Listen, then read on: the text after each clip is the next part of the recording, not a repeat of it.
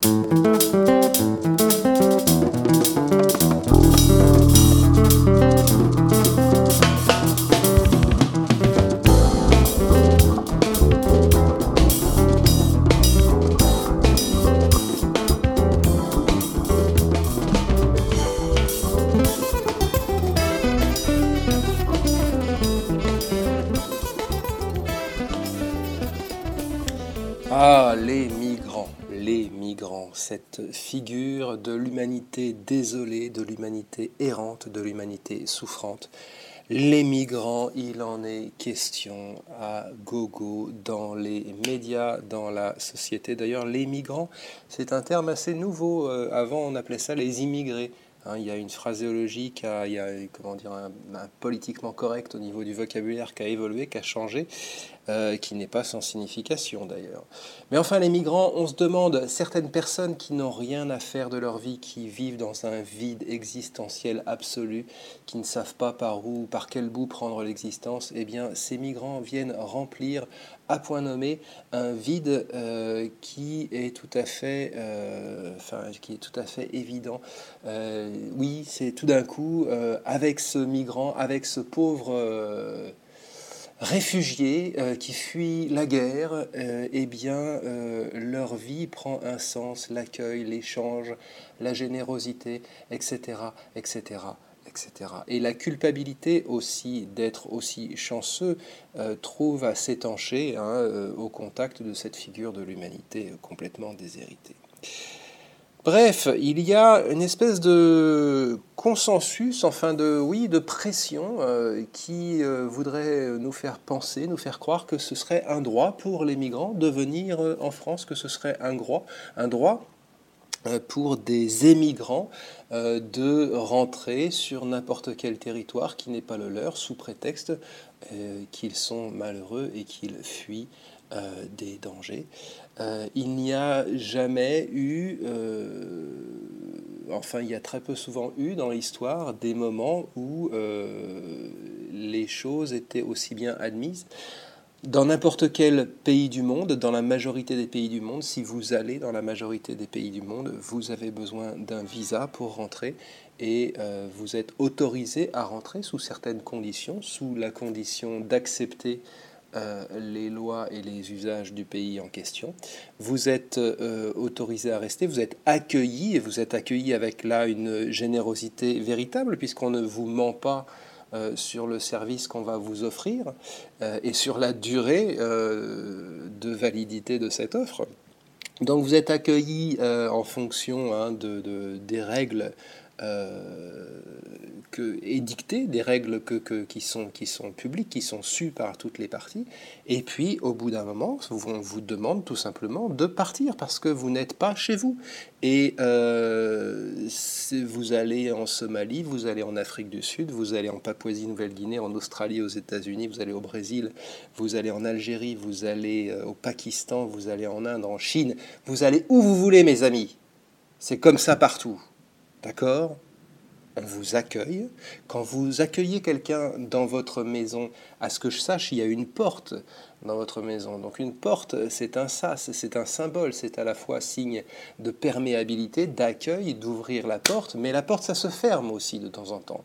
Hein. ne serait-ce que ça se referme sur la personne qu'on a laissé entrer également, puisque lorsqu'on accueille quelqu'un, eh bien, on essaye de lui offrir des, conditions agréables et on essaye, on essaye de, de, se montrer digne de cette hospitalité qu'on lui a offerte. Car l'hospitalité, ça comporte aussi des devoirs, hein, et celle, on ne va pas faire entrer quelqu'un euh, chez nous, que ce soit un pays ou euh, que ce soit une euh, maison, et puis lui dire, bon bah écoute, maintenant que tu es à l'intérieur, tu te démerdes, hein, tu vas chercher ta vie, tu vas chercher ton bonheur là où tu peux le trouver, et surtout tu viens, tu reviens pas me faire chier, d'accord? Tu vois la cité avec les bars là-bas, et bah t'as qu'à aller te trouver un logement, hein, là-bas où tu vas habiter à côté de gens qui sont comme toi complètement déraciné, euh, au milieu d'enfants qui s'adonnent à la drogue, la délinquance, etc., tu vas trouver ton bonheur là-bas puisque tu es sur le terrain, le terreau du bonheur.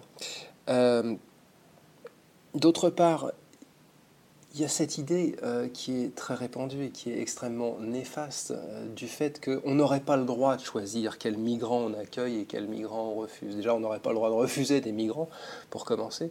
Et ensuite, euh, on n'aurait pas le droit de trier, sous prétexte que ça introduirait une discrimination. Ah ouais, d'accord. Bon. mais alors, je ne sais pas de, de, quelle, de quelle logique s'agit-il là hein? Je veux dire, si en France, on a besoin dans n'importe quel pays. On a besoin d'une certaine catégorie professionnelle, d'une certaine compétence. Je ne sais pas, à certains moments, on a besoin de bras pour euh, la construction, donc des ouvriers peu qualifiés. À certains autres moments, on peut avoir besoin euh, de diplômés.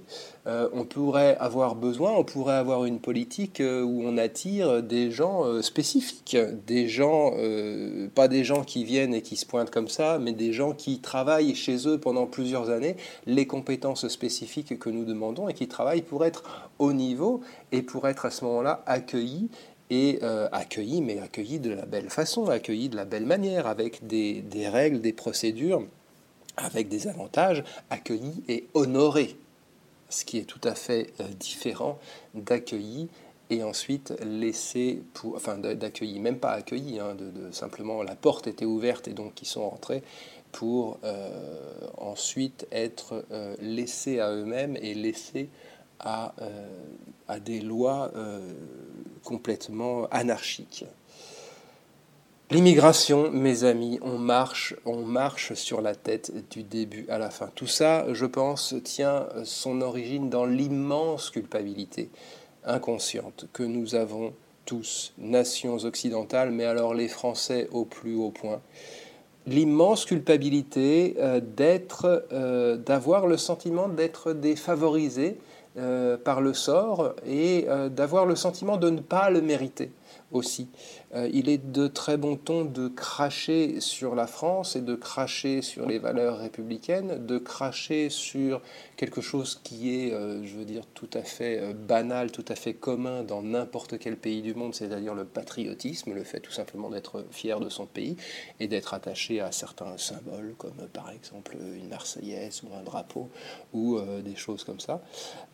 Il est de bon ton de dire que tout ça, dans une certaine frange de la population, bien sûr, hein, de dire que tout ça n'a aucune valeur et, que, de mettre en avant, au contraire, tous les crimes réels ou supposés euh, que la France aurait commis, alors les crimes coloniaux euh, en, priorité, hein, parce que là, on, fait résonner facilement le racisme et la culpabilité aussi d'être blanc hein, et d'avoir martyrisé ces populations, qu'elles soient noir ou arabe ou de, ou de je ne sais quel, euh, hein, ou du tonkin ou de je ne sais où. Et, euh, voilà, et donc toute cette immigration, en fait, il ne faut pas s'y tromper, c'est pas du tout une générosité, une réciprocité, même, même par les gens qui sont les tenants de l'immigrationnisme. C'est pas du tout une générosité, ce n'est absolument pas une générosité, c'est un masochisme. C'est bien ça qu'il faut avoir présent à l'esprit. C'est un masochisme, c'est une œuvre de destruction de notre propre identité à nous. Hein, puisque on laisse des gens s'introduire qui ensuite vont grandir comme un cancer, puisque hein, la définition du cancer, c'est finalement que c'est incontrôlable, que ça n'est pas sous contrôle, que ça n'est pas en relation avec le reste de l'organisme. Donc on implante euh, artificiellement, on laisse le système immunitaire abaisse complètement ses défenses. Nous sommes immunodéprimés en tant que société euh, complète et euh, si on regarde ce qui s'est passé euh, pour cette euh, immense civilisation qu'a été l'Empire romain, alors un empire, c'est un empire, hein, avec ses crimes, avec ses règles, avec ses, choses qui sont certaines bonnes, certaines, certaines qui, qui ne l'étaient pas. Mais enfin bref, un empire, une civilisation, des valeurs, des valeurs critiquables, mais des valeurs qui sont là, qui étaient présentes. Eh bien, comment est-ce que l'Empire romain est tombé? Tout simplement par ce qu'on appelle ces invasions barbares, qui sont des vagues de guerriers que les Romains n'ont pas su assimiler, que les, hein, il y a une, une espèce de porosité. Les Romains, ne pouvant pas les repousser militairement, ont décidé de les intégrer petit à petit, mais ensuite ils se sont fondus à l'Empire sans vraiment s'y fondre, justement, en faisant régner un peu leur euh, loi, euh, la loi des tribus guerrières là où elles étaient, là où elles se déplaçaient, Et donc ça a donné ces tribus tristement célèbres, comme par exemple les Vandales, hein, qui ne vivaient que de la rapine et de la razzia. Bref, l'immigration, mes enfants, il est temps de reprendre ses esprits, il est temps de réfléchir de nouveau, il est temps de nouveau d'être généreux, de nouveau d'avoir le cœur ouvert et de considérer que ces gens sont des gens et que si on leur dit non, désolé, nous ne t'admettons pas ici, en tout cas pas maintenant et pas sous ces conditions, eh bien ça n'est pas une insulte à l'humanité, c'est une règle tout simplement. C'est un, il faut régler l'échange entre eux et nous et lorsque nous accueillons réellement quelqu'un, eh bien il faut faire tout ce qu'il faut pour euh, le mettre à l'aise et pour qu'il soit heureux. Mes amis, c'était Oscar Galapagos, la culture c'est de la miel, alors gardez-vous en